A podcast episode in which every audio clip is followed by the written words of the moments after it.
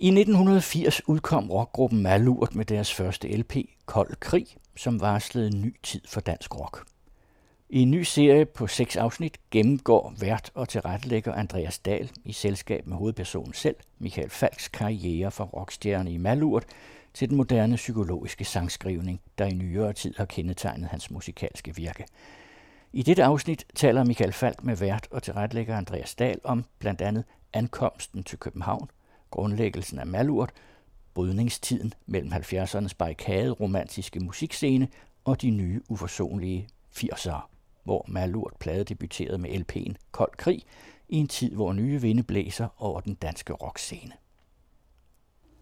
Vi er på tærsklen til 1980'erne.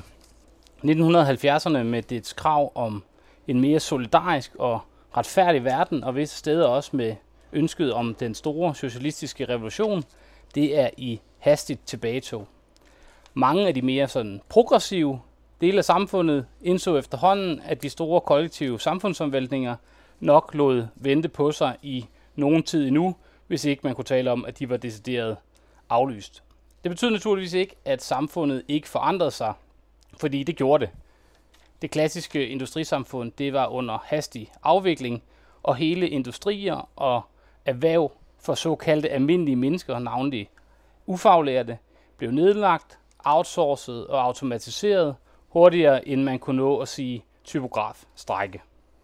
Ungdomsarbejdsløsheden den voksede til nye højder, og den socialdemokratiske finansminister Knud Heinesen erklærede, at Danmark stirrede ned i den økonomiske afgrund.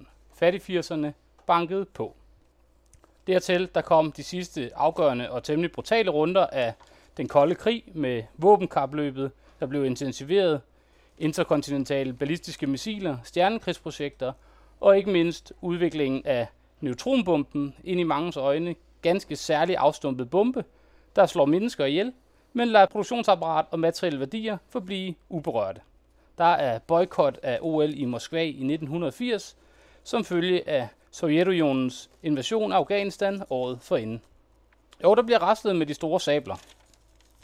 Besætbevægelsen, de tager sit første spæde skridt, og overborgmester Egon Weidekamp, han fornyede Nørrebro, hvilket førte til regulære gadekampe i maj 1980 i kampen om byggelejepladsen Byggeren. Og i den anden ende af samfundet, der gik det stærkt. Café Sommersko havde slået dørene op til en ny cafékultur. Se og bliv set. Café Victor, Jubierne, Wall Street og vin bragt til stedet med politiskorte. Alt det stod klar til at markere modsætningerne i usikkerhedens årti. Musikalt set gik det ikke meget bedre herhjemme på de danske breddegrader. De klassiske, temmelig dogmatiske, klassekampsorienterede orkester som Røde Mor og Jomfru Anebane, de var passé, lagt i graven. Og det var også deres løsninger på samfundets problemer. Punken, der gik sin sejrsgang i England, den fandt aldrig med enkelte undtagelser kvalitetsmæssig bundklang i vores egen andedam, og gasolin var afløst af Kim Larsen, som var gået solo, og havde forladt det mere rockede udtryk for en mere visepræget klang. Derudover så stod den på Shubidua, på harmløs disco, og ikke just noget, hvor fingeren blev sat på de ømme punkter i forhold til samfundets store spørgsmål. Det er den tid, at Michael Falk han ankommer med firtoget til dronningens København. Og Michael Falk, velkommen til. Tak skal du have. Ind med firtogen. Ind med igen. ja, fordi du kommer jo til København. Hvornår gør du det? Det gjorde jeg i sommeren 76. I sommeren 76? kom jeg fra Tønder, hvor jeg havde boet i min sene barndom og hele min ungdom. Og gået på gymnasiet der, og så øh, rykkede jeg med min kæreste til, til Nørrebro der i 76 og skulle øh, læse dansk på universitetet. Det var meningen. Det var planen. Så jeg kunne blive en god dansk lærer ude på et eller andet gymnasium. Var der allerede på det tidspunkt en uh, spirende rockstjerne eller ambitioner herom? Nej, der var ikke nogen rockstjerne i hvert fald. Der var selvfølgelig en masse kærlighed til musik, og øh, jeg spillede jo altså altid, var jeg ved at sige, og skrev selv sange, og det var jeg begyndt på i Tønder sammen med præstens uvågne søn Christian Arndt, Kette, øh, var vi jo begyndt allerede som 13-årig at lave vores egne små numre. Men det var aldrig noget, jeg havde troet kunne blive til altså en, en karriere overhovedet ikke. Altså jeg troede, Jeg ved ikke hvorfor, men jeg havde sådan en fornemmelse af, at øh, de der mennesker, der blev til noget i musikken, det var sådan nogle helt særlige væsener, som, som jeg ikke havde noget at gøre med. Så altså, da, da jeg flyttede hertil København, så øh, var, det, var det med en idé om, at jeg kunne studere, og så kunne jeg have noget fritidsorkester eller sådan noget øh, ved siden af. Ja, du forstartede op på den studiet. Ja, ja, ja, det gjorde jeg, og jeg var der faktisk i fire år. Og øh, blev der, indtil jeg skulle aflevere mit speciale om Henrik Pontoppidan. Ja, Afsluttende efter fire år, hvor jeg så søgte overlov i 1980. I 1980. for, foråret 1980, ja. Overlov, som, som så stadigvæk pågår, sådan set. Den har, den har varet ved. Ja, det har den. Jeg, jeg har godt nok, jeg forsøgte godt nok i 90'erne, hvor jeg havde nogle dyk i min karriere, hvor det ikke gik så godt. Jeg tænkte, okay, kunne jeg, kunne jeg gå tilbage og lige gøre det der specielt færdigt, og så få et job? Øh, så jeg henvendte mig til studievejlederen på universitetet, for lige at høre, hvordan man gjorde det. Og der sagde han så, ved du hvad, problemet er med alle de eksamener, du har taget i sin tid, de, de er forældede nu. Det er faldet for forældelsesfristen. Simpelthen, og, og jeg er ikke sikker på, at dit øh, studentereksamens gennemsnit er godt nok til at komme ind nu. Ja, Så sagde okay, så må jeg sgu hellere finde på noget andet. så bed du dig fast i bordkanten. Ja, det er det. Så holdt jeg ved. Prøv lige at fortælle, Michael, hvad er øh, malurt øh, for en størrelse? Hvordan opstår det? Det opstår ved, at øh, jeg sådan et års tid efter, at jeg var flyttet til København, øh, ser min bunke af nye danske sange vokse og vokse. Og jeg har stadigvæk kontakt med Christian Arndt, præstens uvågne søn, som nu studerede medicin øh, i Odense. Øh, så han kommer ind i en over, hvor vi øver, du ved, og spiller og laver små demooptagelser af de her sange. Så det, det, det, vi holder det jo gående på en eller anden måde, og så kan jeg bare mærke, det smarte ville altså være at lave et band simpelthen. Altså bare, bare sådan for at have et band, og så, så kunne vi de her sange få et eller andet liv. Altså ikke noget med sus og dus, men bare ligesom Kitte var der, og jeg kunne spille bas, og så kunne vi få en tromslag med, så var vi allerede et band.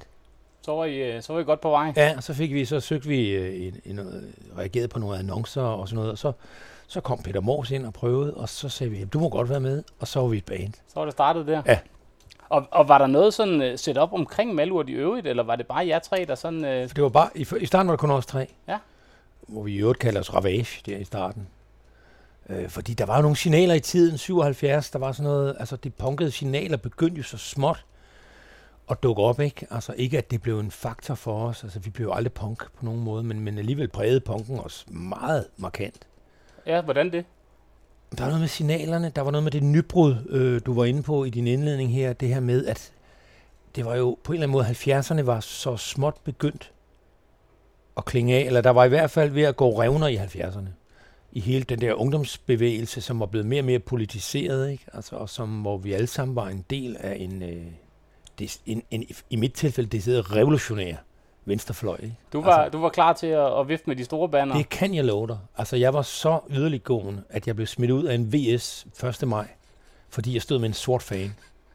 Ja, så, så har man været langt, langt Så- derudad. Så jeg, jeg var for øh, yderliggående for VS. Det er der ikke mange, der kan prale af. nej, det er alt. forhåbentlig ikke. Nej, men, øh, men, men anyway, altså, så vi følte os jo som en del af den der venstrefløj, men samtidig var vi meget kritiske, eller jeg ved ikke, om man kan tale på alle tres vegne, men på, på, på egne vegne var jeg meget kritisk over for den der frelsthed. Altså den fundamentalisme, der begyndte at præge, og det tror jeg egentlig virkelig, at der i sidste del af 70'erne bredte fundamentalismen sig. Så at man for eksempel omkring, øh, jeg havde et stort issue omkring sanselighed, altså fordi man, man blev så decideret aseksuel på den venstrefløj. Altså det blev sådan meget uniformeret. Øh, min kæreste og jeg, vi gik helt ens klædt. Vi havde ens frisyrer. Altså jeg, jeg kom jo til København med hår ned til navlen, ikke? Det hørte sig til. Det var en ja. uniformen. Og, og så for hvert halvår blev sådan klippet et stykke af. Så da vi nåede herhen i slutningen af 70'erne, så havde vi sådan ens, ens pagehår. Min kæreste og jeg. Samme fløjlsbukser, samme træskostøvler. Altså sådan noget der. Der, der kom en eller anden...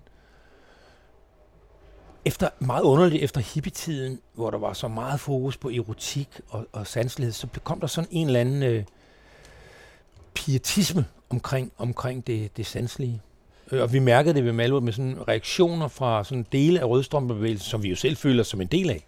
Altså jeg deltog jo i rødstrømpe-demonstrationer og sådan noget. Ja, For ligeløn og alt sådan noget, som en helt naturlig del, men der, der blev vi buet ud nogle gange med Malurt, fordi der var vi så begyndt, havde vi allieret os med sådan en gruppe fotografer, som, som lavede sådan et illustrerende billedshow til vores koncerter, øh, de koncerter, vi håbede at få, øh, med sådan i, i starten bare et stort lærred bag os, og med tiden tre kæmpe store lærreder, hvor det blev mere og mere avanceret teknisk og sådan noget. Men der oplevede vi at blive boet ud af, af nogle sådan yderliggående, noget yderliggående rødstrømpefront af en art. Ja, hvor, hvorfor det? Hvad, hvad kan du have imod det? Fordi der var sådan et sanseligt indhold i meget af det der, øh, som så blev, hvor teksterne jo blev tydeliggjort af, af noget visuelt på de der skærme, ikke? Med halvnøgne kvinder og øh, pikant lingerie og sådan noget. sådan nogle ting der, som på den tid virkelig var no-go. Fordi det virkede på, på mange af de her, altså den del af rødstrømbevægelsen virkede det reaktionært, mandsjuvenistisk, sexistisk. Jeg, jeg havde sådan noget PVC-bukser på, som også på en eller anden måde var en provokation. Åbenbart. Åbenbart. Ja. Ja, for sådan følte du det ikke selv. Nej, fandme nej. Men jeg vidste jo godt, at det var et nyt udtryk i det, fordi det var det der punkede, der begyndte at, at præge og sådan, nogle, sådan et mere traditionelt rockband som Malurt. Ja, fordi man kan sige, når man, når man så hører de tekster, der kommer der i, i 1980 og, og i særdeleshed øh, året efter i, med Vindueskigger-albummet, så kan man jo sige, at det er jo ikke en mand, der går vejen for, for kærlighed og for, øh, for det her spil mellem kønnene. Tværtimod Nej. synes man næsten... At, Nej, og der følger man nærmest som en revolutionær på det, på det felt øh, i den tid, fordi det var simpelthen, det var blevet tabuiseret på mange måder. så når man siger, at sex det er kommet for at blive, så var der lige en periode, hvor det var lidt øh, væk ud af linjen. Præcis. Fordi det var noget, der tilhørte gamle dage. Vi skulle egentlig på en... Det, det er selvfølgelig meget diffus det her, fordi det er sådan fornemmelser og sådan noget, men... Øh, fordi der er ikke rigtig været... Så vidt jeg husker, er der ikke sådan... Det her findes jo ikke rigtig sådan på tryk, tror jeg. Den der fundamentalistiske opfattelse af, af, af, af en tabuisering af seksualiteten. Nej. Men det var sådan i hvert fald en fornemmelse, jeg havde i de år der. Ja. Og det musik, I laver på det her tidspunkt, altså du siger, du kommer til København i, i 76. Jeg går ud fra, at det er ikke det er ikke alt det musik, I laver i starten, der kommer med på, øh, på Kold Krig. Nej, jeg, jeg tror, der er Hold hovedet koldt, var det eneste nummer, der rigtig overlevede, tror jeg, for de jo første år der. Der ligger, øh, vi har altså, vi fik aldrig indspillet dem sådan i rigtig sådan, sådan tjekkede demoer. Så tjekkede vi nu kun, fordi vi spillede ikke så godt. Men, men nogen, nogen, der, jeg tror, der blev indspillet en 5-6 af de der numre, men ellers ligger der jo sådan 20-30 numre, der aldrig blev indspillet. Er der, er der noget forskel i udtrykket på det, altså det, der, der kom med? Altså er der noget, sådan, man kan... Ja, der kan man mærke virkelig, at vi kommer ind der. Altså alle mine første sange der, øh, fra, fra øh, altså perioden 76 til 79, det var sådan meget 70-agtigt. Det var også med, med mange svar på, øh, Ja, på de store på samfundsmæssige spørgsmål på øh, øh, kvindekamp.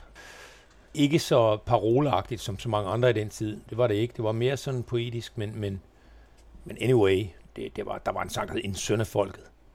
Der var, Ja, man kan næsten høre det. Ja. Der var et sang, der hed Hvem skød papegøjen, som vist ligger rundt omkring. Øh, som var sådan forsøg på at lave sådan en lidt country rock-agtig øh, kritik af, af ubevidste kvinder. Så ubevidste på den måde, at de, øh, de, øh, de ikke var klar over øh, kønskampen, og de ikke vidste, at de solgte sig selv, og at de var offer for en eller anden mandsjuvenistisk øh, storkapital. En decideret vækkelsessang. Det var det, kan jeg love dig. Det er, øh, det er stærke sager Ja. her i... Øh, Den nåede aldrig med videre. Den røg på et eller andet tidspunkt i sorteringsprocessen.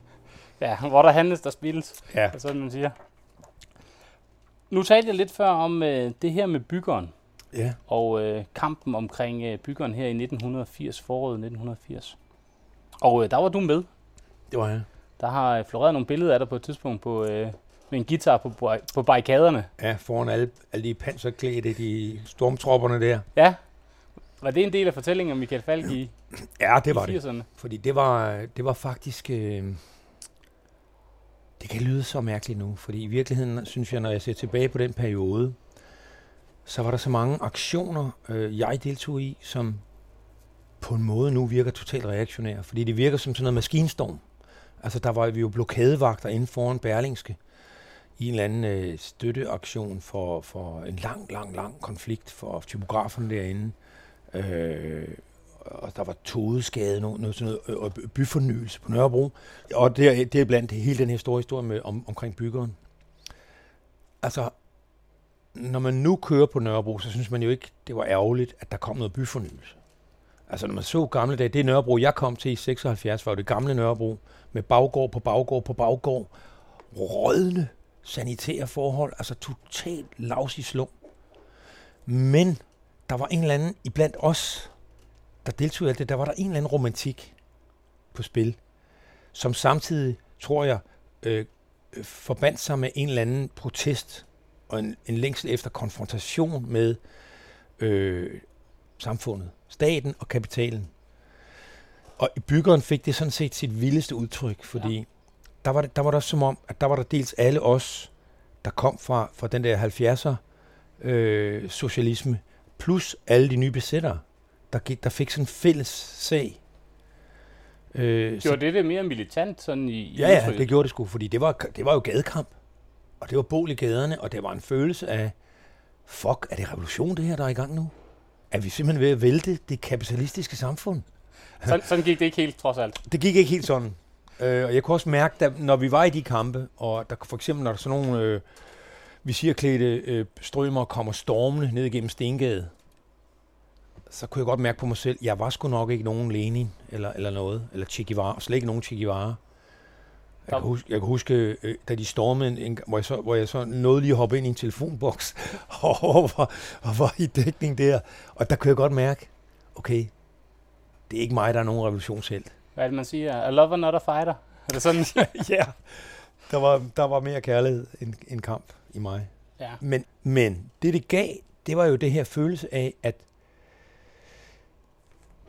at vi, vi, vi, og det vil jeg jo stadigvæk sige, at var en vigtig ting, at vi kunne jo, på trods af den eventuelle romantik, der var i det, og på trods af den øh, konfrontation med et øh, magten, der lå i det, så var der jo også en eller anden vilje til en benhård kritik af det bestående samfund, som jeg stadigvæk synes er meget vigtig. Altså, ja, som vel var på sin plads på sin vis. Og som var på sin plads i den grad. Så, så, så det var ikke noget med, at det var et ligegyldigt oprør, men det var bare som om, der var mange ting, der samlede sig i hele det der byggeren-kamp. ja. Og det var jo vildt at være med i, vil jeg sige. Det var det sgu. Ja, det er jo, altså når man ja. ser billederne den dag af, der, øh, der ser det jo voldsomt ud. Og, ja, ja. Men øh, jeg er da enig med dig, nu har jeg selv lige gået turen øh, langs med, med søerne, og ja. man, øh, man kigger rundt. Det er lidt ligesom med Storebæltsfærgen, ikke? Nu er den væk, og nu er der ikke nogen, der for alvor savner det. Det, det, er, det er sådan, det er, ikke? Det må man da bare sige. Og det er jo det, men der er meget romantik i den slags også, ikke? Også i, der er også noget, der hedder revolutionsromantik, ikke? Ja. det tror jeg, vi var en del af led af der. Men samtidig er det også ligesom, byggeren bliver sådan slutningen på 70'erne. Altså, og samtidig indvarsler den en eller anden ny slags øh, sindstilstand, øh, blandt ungdommen i hvert fald. Ikke? At det, det er ligesom, efter byggeren, der er lige nogle besætaktioner og sådan noget, men som vi andre sådan lige et par år for gamle til at føle os dybt engageret i. Det er alligevel en speciel gruppering af unge, der er med i det. Men fra dag af bliver det sådan lidt mere øh, desillusioneret det hele. Der, der er en eller anden vision, der er fadet nu. Der, der er hele det der billede af det der nye tusindårsrige, hvor der var meget mere frihed, hvor der var meget mere kærlighed, mente jeg. Andre mener noget andet. Øh, men, men alt muligt andet end klassekamp og øh, øh, øh, stor økonomisk uretfærdighed og udbytning og fremmedgørelse og alt det her den bliver klippet der. Ja. Lige præcis omkring vores første album, tror jeg. Ja, fordi lad os vende blikket mod den, han har sagt. Fordi det er jo øh, det album, der hedder Kold Krig. Kommer i 1980. 15. september, så vidt jeg husker, bliver det udgivet. Ja, det er. Og det er jo sådan et, øh, et halvt års tid øh, efter kampen om, om byggeren, og det har jo sådan et meget ikonisk pladecover. Vil lige prøve at beskrive, hvad er det, hvad er det vi ser på det øh, pladecover? Vi ser en faldskærmssoldat, der står øh, i, i, i sit fly lige parat til at springe ud.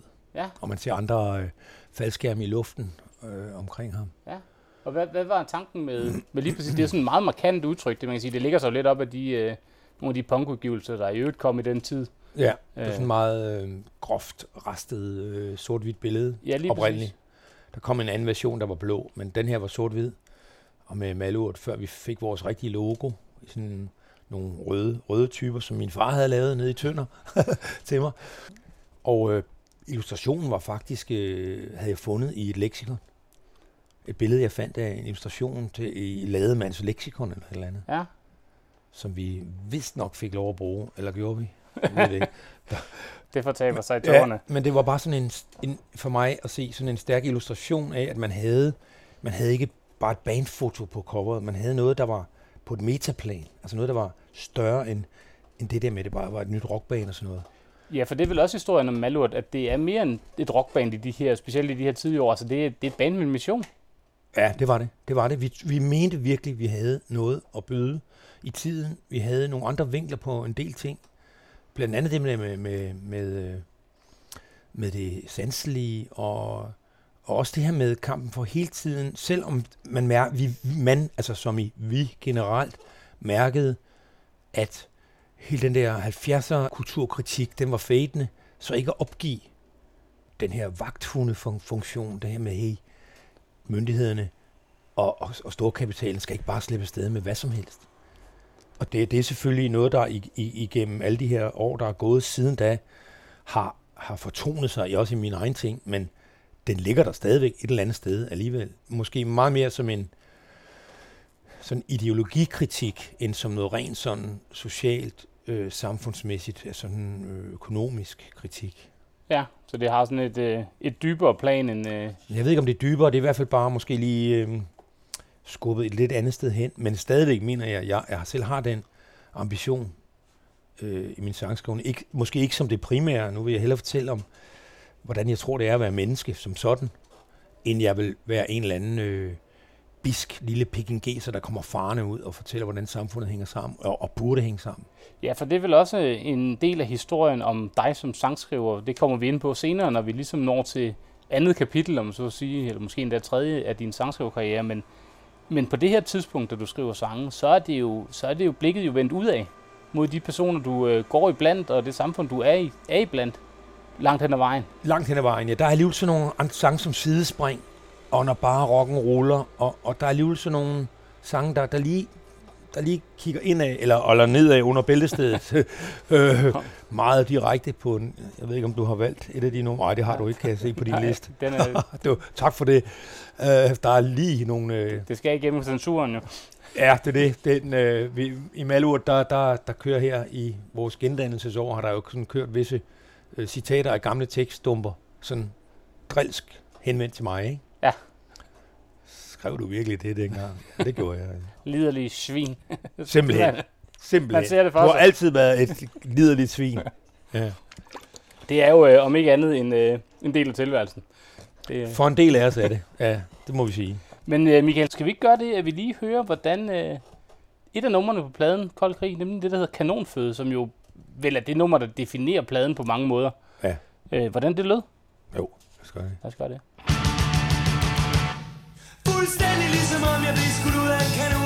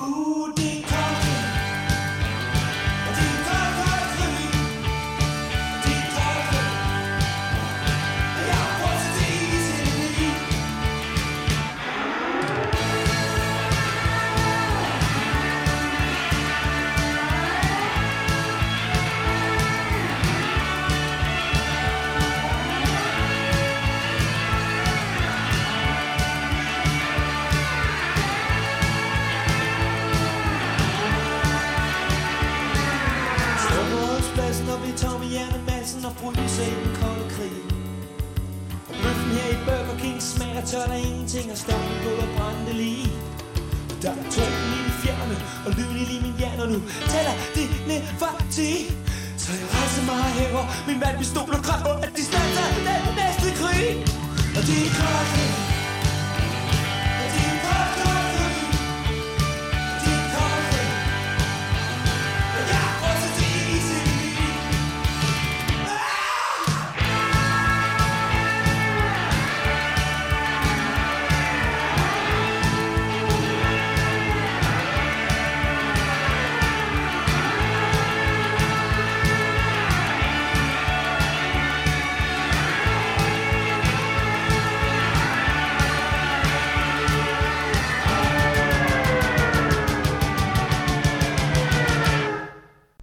Ja, Michael Falk, det var første nummer på pladen, Kanonføde.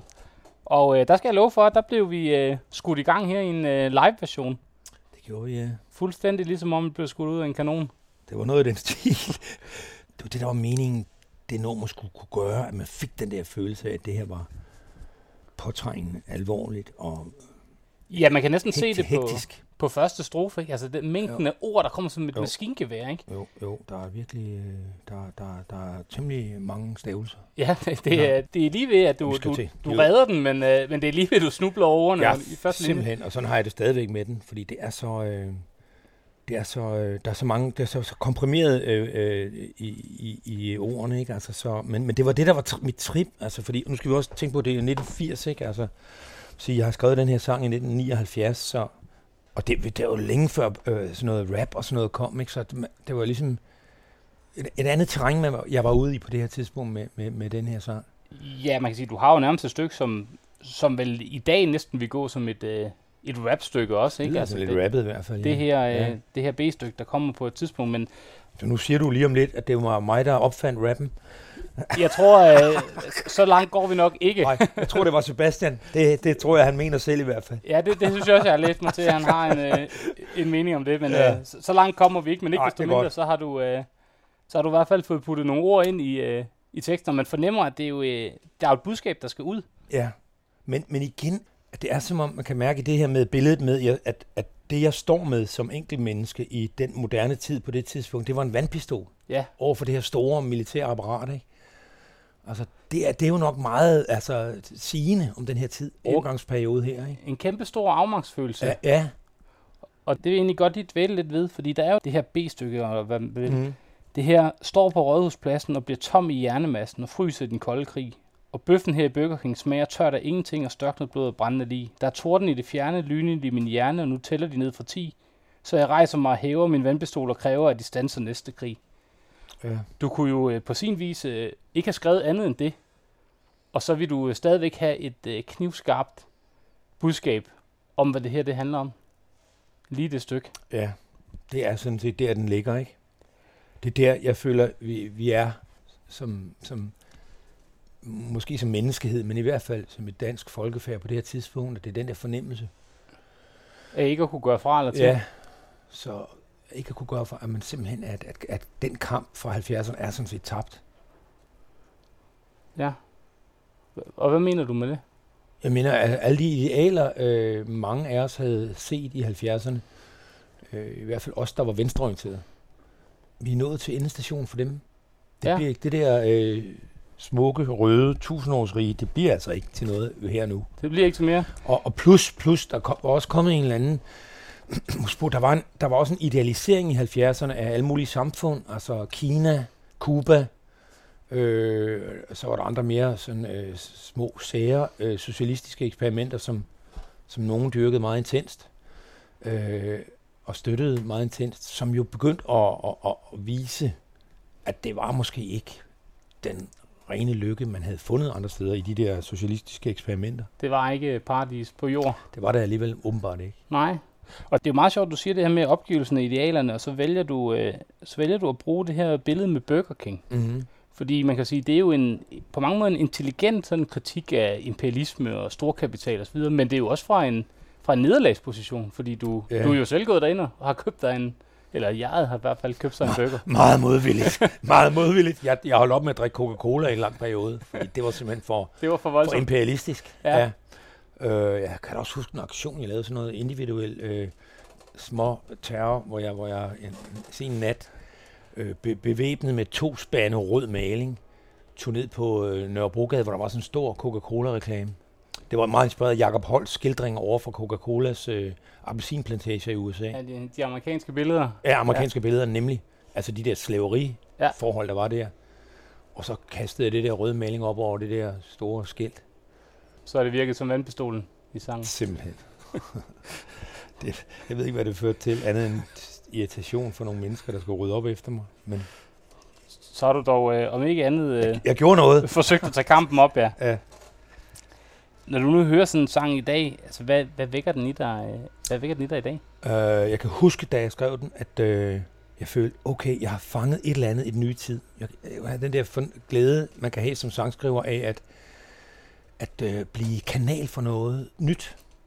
Fordi vi var et traditionelt rockband, men der var alligevel de her elementer af punk, der havde påvirket det. Ja. Fordi det var jo ikke sket uden punk, det her nummer. Nej, Øh, nej, man kan sige, det, det var jo også øh, lidt op. Altså, nu kommer der et andet album i, i 1980, som er ret epokegørende, altså Supertanker øh, med kliché. præcis. Øh, og det ligger, minder jo sådan lidt i form og, og indhold om sang som for eksempel Militskvinder. Ja, der er noget, der er noget fællesskab der. Ja.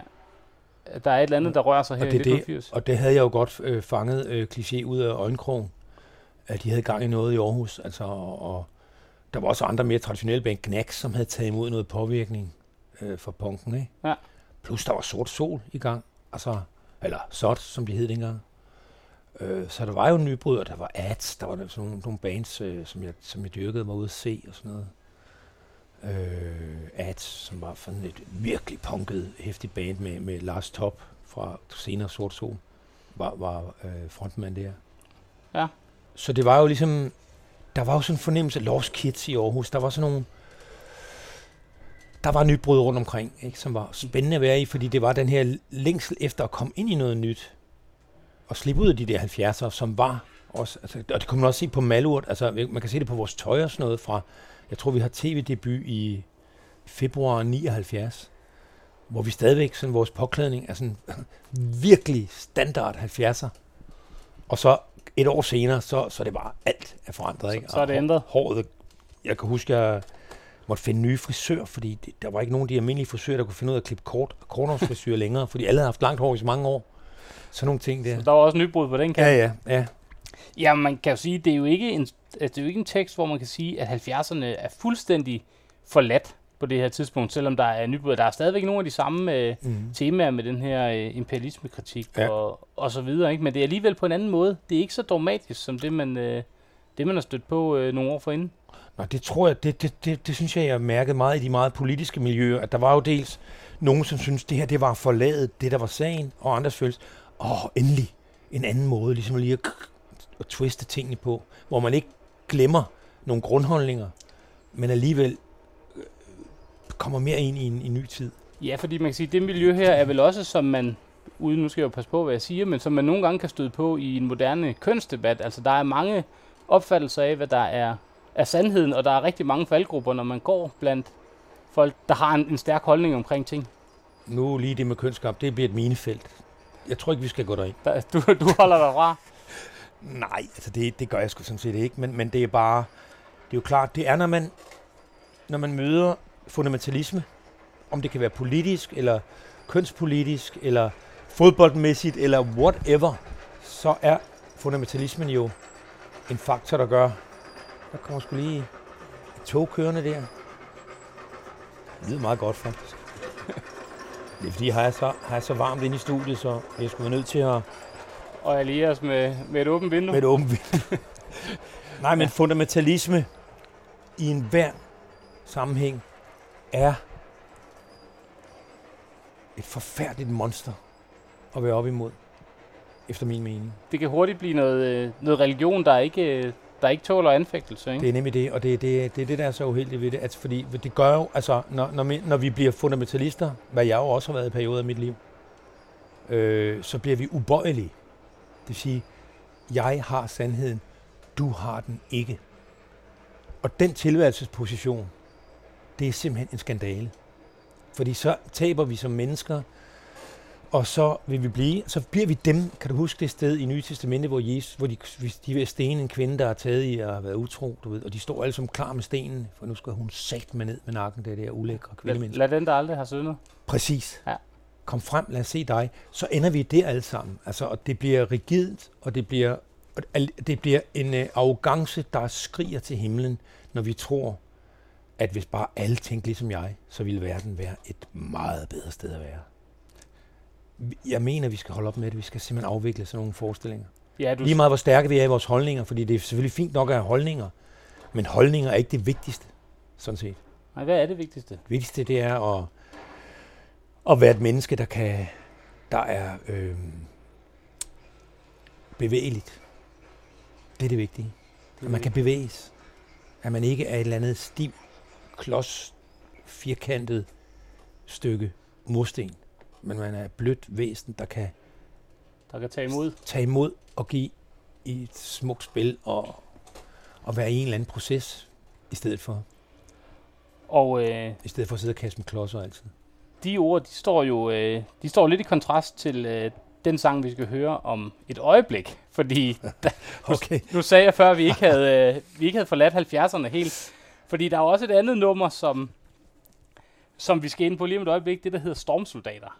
Ja, Og der har øh, Malurt jo et øh, temmelig øh, militant udtryk, hvis man øh, det har vi. kan bruge den. Øh, Og der vil jeg godt øh, indskyde en bemærkning, og det er her i 2020, hvor vi har gendannet Malurt. Oprindeligt kun for i år. Nu kom der sådan noget, vi ikke... Vi havde sgu ikke lige taget højde for, for, noget, for noget virus.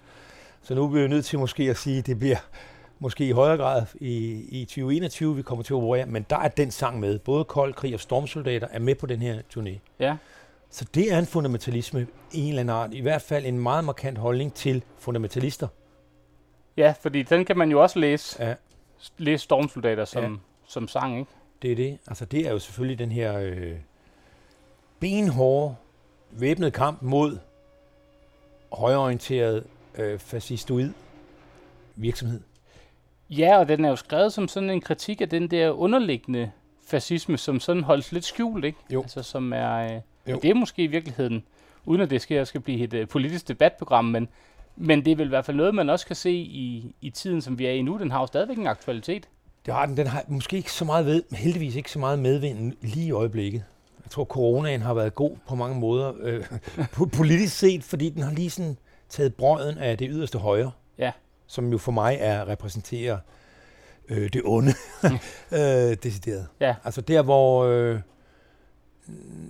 en lille nazisme hele tiden ligger og lurer som et potentiale, der kan realiseres igen, hvis man får magt, som man har agt.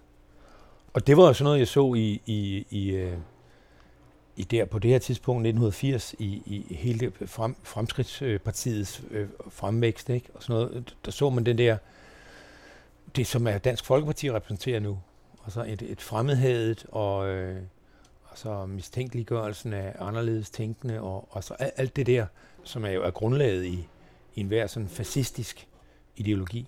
Ja. Og som i Danmark jo selvfølgelig heldigvis for det meste har en, en mildere klang og sådan noget, og ikke bliver så rabiat, men alligevel, altså nu ser man udlændingeloven nu i Danmark. Hvis du spørger en kvinde, fra, fra, der gerne vil giftes med en mand, hun er blevet glad for i Danmark, så glem det. Du kan ikke komme ind, sådan set. Ej, der er, der er fald. udfordringer på, på nogle områder. Det, ja, det, ja. Jeg synes jo, når jeg læser en, øh, vi skal nok høre den om lidt, men når jeg læser øh, teksten til, øh, til Stormsoldater, så kan jeg jo ikke lade være med også, øh, jeg, kan også, jeg kan ikke lade være med at grine lidt af øh, de her sådan meget øh, markante udtryk, som kommer til udtryk i, Du i må sangen. gerne grine, men someday we're gonna watch that smile off your face, son. Hvis vi ser for eksempel i, øh, i, det, i den sidste strofe, hvor der bliver refereret til, at hans dobbelthager diger, og tonen den er hård. Se, han hetser ligesom Hitler, og det er de samme slag, han slår. Og vid, der er fremtid i hans flomme fede grin. Han baner nemlig vejen for nye nazisvin. Det er næsten sådan... Tak for kaffe. Ja, tak for kaffe. Jeg sidder med sådan en følelse af, øh, nu har jeg jo også gået på gymnasiet, og der var også øh, visse musikere og orkester, der, sådan, øh, der prøvede til på, øh, det, det er næsten sådan lidt øh, studentikos, den måde, det, det fremstår på, ikke? Okay. Sådan, øh, Jamen, jeg havde jo også, jeg gik på universitetet for helvede. ja, det, det var et rødt miljø. Jeg skulle jo bruge det til noget.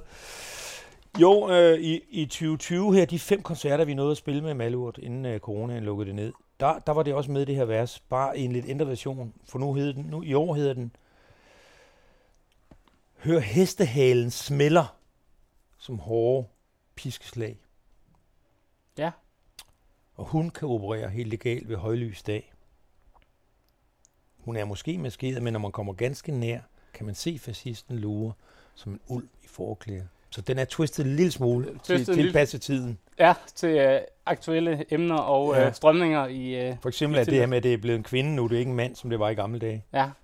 Gør det det egentlig farligere, at, der er, at de har fået et andet udtryk end, øh, hvad skal man sige, det her øh, lidt gammeldags, man kendte i forvejen? Men en Jamen, mand, det er jo fører- faktisk, faktisk kvinder, der tegner øh, store dele af hele den der højre øh, bevægelse i, i Europa. Frankrig. Ja. Øh, det er kvinder, der har ligesom fået en markant førerrolle der i de der højreorienterede, øh, i de ekstreme højre. Er det også, øh, så jeg ud fra, at når I har skrevet det om, så er det en, sådan en kommentar til, til samtiden i forhold til, til det, der rører sig der? Ja, nu skal vi nok ikke gå ind og blive personlige, men Nej, nej, men, man øh, har jo lov at tænke sit. jamen, det er heller ikke, fordi vi skal ud i, øh, i nogen større politisk udredning, for det er jo dybest set ikke derfor, vi er her. Øh, Nej, men, men det er for- rigtigt, vi kan jo ikke komme udenom det med den første plade her. Nej, der er, Fordi det er jo så politisk præget, det, så meget af det, ikke? Ja, og med en, øh, som jeg læser det i hvert fald, øh, stadigvæk med nogle svar på, på nogle af spørgsmålene i samfundet. I hvert fald mere, end der er på vindueskikker, som jo er en mere, Der Altså- altså, bliver færre svar. men som jo stadigvæk er en, en politisk plade, men måske knap så politiserende. Ja, det tror du ret i. Øh, man kan også næsten se det i, i Stormsoldater her, altså øh, selve omkvædet. Skal gaderne af der give genlyd af støvler i strækmars, mens vi først finder sammen bag pigtråd. Nej, gud skal de, gud skal de ej. Det er jo øh, næsten et, øh, et slagord for barrikaden. Jeg kan bedre lide den første version omkvædet. Skal gaden er der give genlyd af støvler i strækmars, mens vi først finder sammen bag pigtråd, når freden engang er forbi. Ja. Fordi det er det der med hele tiden, okay, den der fare, som vi så bryde ud, altså i 30'ernes Europa og det senere verden, den ligger der jo altid, fordi det er de nemme svar, og det er den fælles fjende, og det er alt det der, det nazismen gjorde til øh, politisk strategi, at man, man lokker befolkningen til at samles om en fælles fjende, og finder nogle meget, meget enkle svar. Fordi så kan vi alle være med på det, eller i hvert fald øh, en stor del af befolkningen kan være med på det der, og så har man en motorvej frem mod øh, magtovertagelse. Så det er de nemme svar, der på en eller anden måde altid står i vejen for noget større. Fordi jo mere vi dykker ned i ting, og jo mere vi prøver at se livet i alle, alle nuancerne, jo færre enkle svar er der. Fordi det hele er kompliceret. Det hele er mange facetteret. Der, øh, enkle paroler. Du er sjældent. Der kan være sådan en parole, vi har levet med, sprit af. Det kan bruges i nødsituationer og sådan nogle ting, ikke? Men i et generelt menneskeliv, så, så er sandheden meget, hvis der findes sandhed, så er den så meget svær at, at navle, end man for eksempel har, har tydet til i, i nazismen, og også i, i senere og i nutiden i, i dansk højrefløjs øh, politik, og muligvis også venstrefløjs politik, det er jeg ikke så sikker på, men, men i hvert fald på højrefløjen. Når du sidder med sådan en sang i dag, som jo, nu siger du, nu har I lavet den lidt om til, øh, Mm. til lejligheden, når I har været ude og spille med Den er Malmø. blevet mere punket nu. Den er blevet mere punket. Ja, fordi her, her der var det musikalsk, var det her, det er faktisk den eneste Malurt-sang øh, ever, jeg ikke selv har skrevet øh, musikken til. Den her, det har Christian Arndt skrevet musikken til, øh, min gamle præsteven for Tønder. Ja. Den uvågne. Men så tog vi den så i studiet, og det vi så gjorde i Malurt-tiden, det var, at vi så arrangerede numrene sammen. Og, øh, men, men det var Christian Arndt, der skrev den her, Kette, der har skrevet den her musik. Men så tilføjede vi det der intro-klaver, som var sådan meget 70'er-agtigt. Altså det, det, det virk, den her sang er, i sin oprindelige version er virkelig et tegn på to årtier, der, der kæmper. Ja, to strømninger, der Ja, mødes. Ja. Ja. 70'erne, der slet ikke er forladt endnu. Men skal vi ikke, øh, skal vi ikke høre den? Og høre, hvordan det, det lød dengang? Nu har du ikke en optagelse af den nye version, men den vil jeg fandme mig hellere have spillet for dig.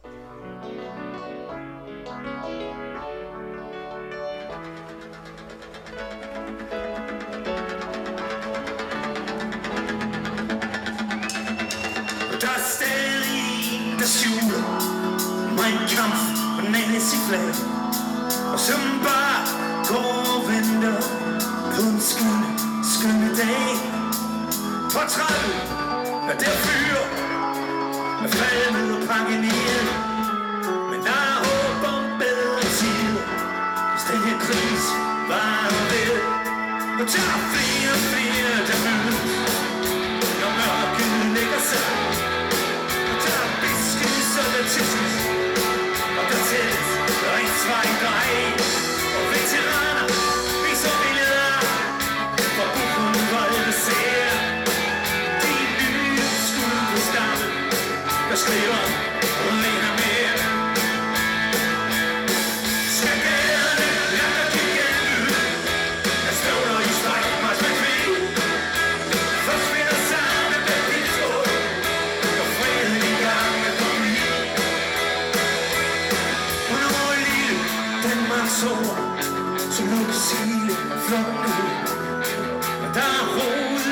der så og der falder skarpe skud. Og der er det sidste skrig fra grund og en helt vild strategi. Og der bliver en svage sider, som den sidste krig.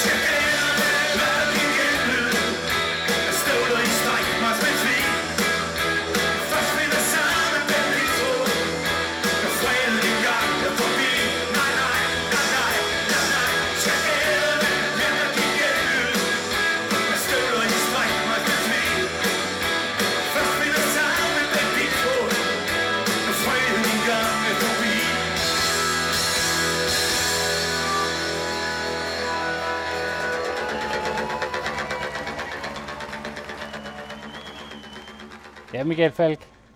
Der hørte vi øh, først en gammel intro, og siden en øh, spritny intro. Prøv lige at forklare, hvad er det, vi hører? Øh?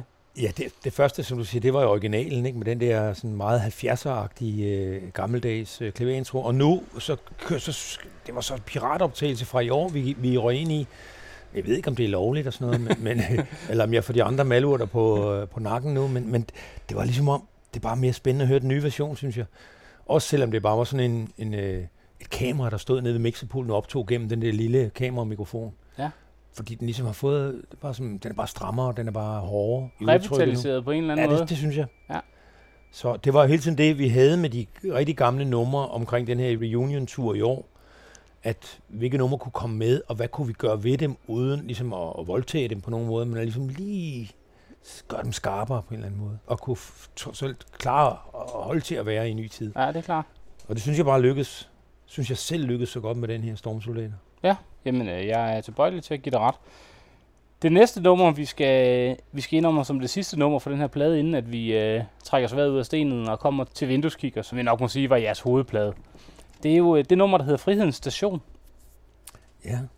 Og det er jo et nummer, som øh, er blevet til på en lidt øh, speciel baggrund, har jeg lavet mig fortælle. Der er noget med nogle lysbilleder. Var det det?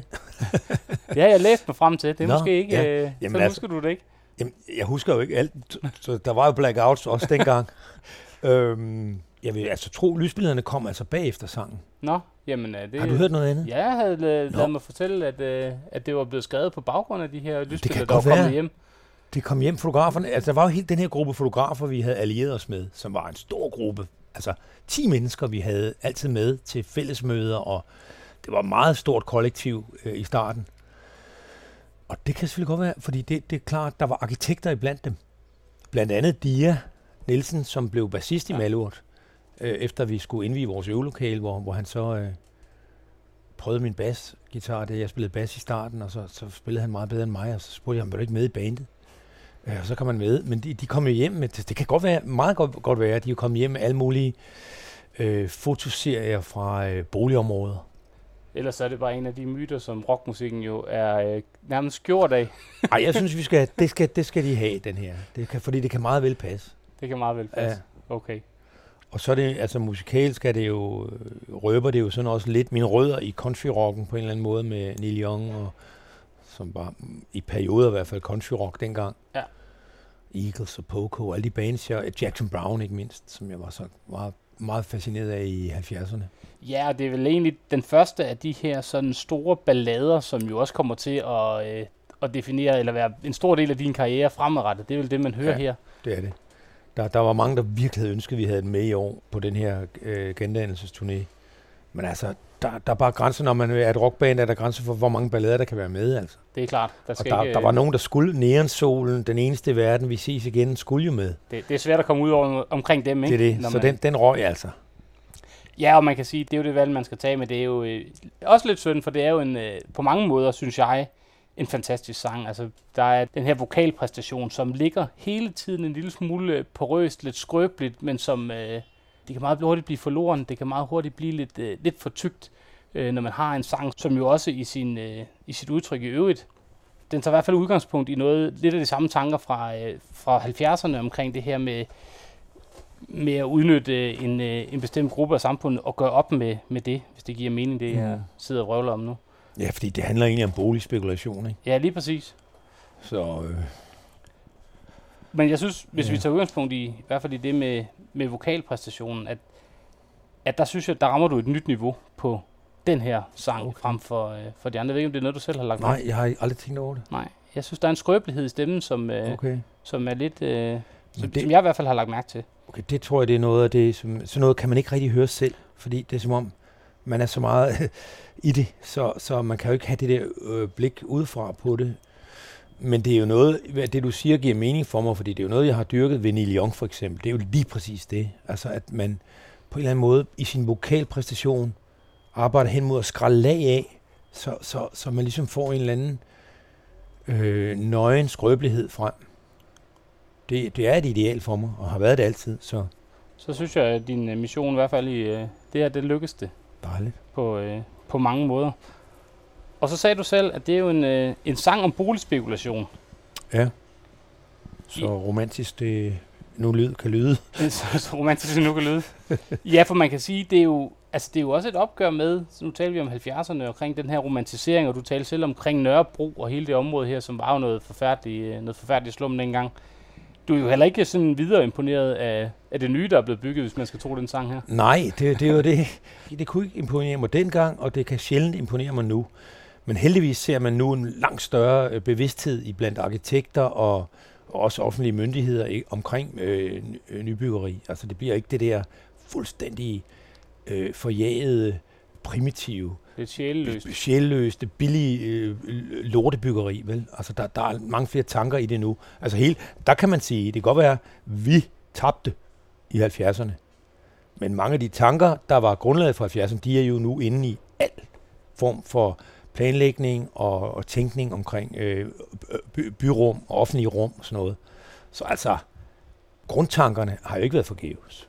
Jamen altså, lad os øh, tage livtag med, øh, med selve teksten.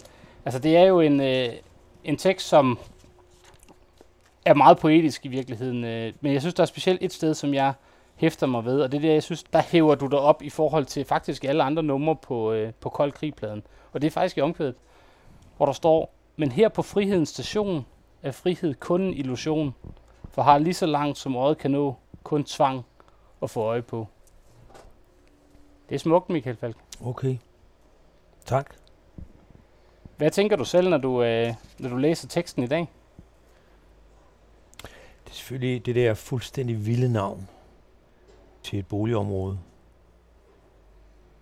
Og til stationen, Frihedens Station, det er jo, det er jo en gave. det er jo mærkeligt, at nogen ikke havde taget den før. Altså, det er jo en gave til en sangskriver, øh, at man har, man har kaldt et, et sted, en lokalitet og en station det der, fordi det er sådan, når man så ser og, og området omkring det, og ser det der højhusbyggeri, der var rimelig lavsig, og så, så, så skreg det jo til himlen. Og netop det der med, at mennesker ikke rigtig får et, et frit valg. Altså fordi det var en, et, en af problematikken omkring byggeren og hele det der med Nørrebro, reno, re, renoveringen af, af Nørrebro, at man jo tvangsforflyttede folk. Altså som om man, man det, det, det frie valg blev ligesom en, en hypotese. Ja, fordi det behandler du også i, altså længere nede i teksten, der skriver du det jo meget præcist. Føler du, at livet her er en jammerdal? Har du din fulde frihed til et spring fra 20. sal? Ja, Er det fandeste frihed? Ja det er det. altså, så det var jo meget den der desillusion, der herskede i de der boligområder, og jo altså stadigvæk gør det på mange det, man før kaldte ghettoområder, nu på en helt anden måde. Ikke? Nu er det selvfølgelig et fuldstændig andet billede, man ser, men tilstanden er vel den samme for mange mennesker. Vil jeg tro. Jeg skal ikke gøre mig klog på ghettoområder. Det er sgu ikke tit, jeg er der, må indrømme. jeg kunne forestille mig, at, at mange mennesker havde samme jammerdals fornemmelse ved at bo der og leve der. Et trøstesløst sted. Ja, trøstet, det er trøstesløst. Ja. Altså for mig ville det være døden, og blive, har altid vel været døden at blive anbragt sådan et sted. Altså, øh, det ved jeg, det er det ikke for, for masser af andre mennesker, fordi mange kan godt lide en sådan rimelig moderne lejlighed, og, og de forhold, der er der. Ikke? Men for mig ville det være... Men nu har jeg også boet så meget ude i udkantsområderne, i, i isolation, og med minimum 300 meter til nærmeste nabo, ikke? så jeg er jo miljøskadet Det, på en eller anden måde. det sætter sig ja, en. det gør det. Jamen, øh, skal vi ikke slutte øh, kold krig øh, pænt af med at høre, hvordan Frihedens Station og sådan en ballade, den hed, lyder i 1980? Jo, det, det kunne være interessant jo. Man har lagt planer, tegnet streg for streg. De største luftkasteller, man kan tænke sig. De ligger pænt på række, som trukket på en snor. Og her har man så samlet alt imellem himmel og jord. Og mand med ideen fik årets største pris.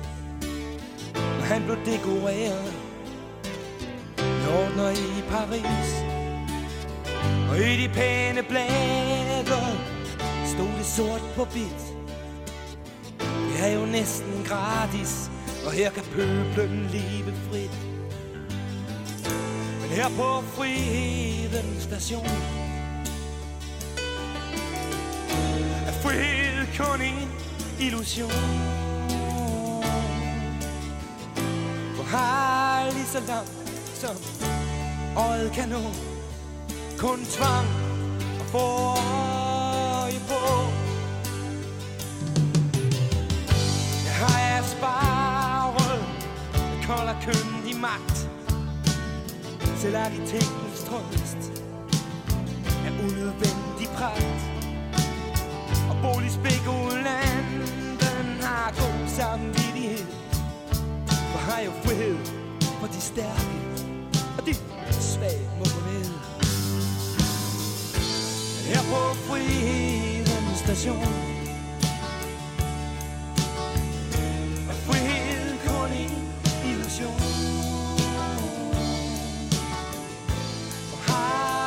Langt som øjet kan Kun tvang og få øje på. Vi har lagt planer. Tegnet streg for streg. Største fangelejre Man kan tænke sig Og føler du at livet. Her er en jammerdag. Har du din fulde frihed. Til spring fra 20. sal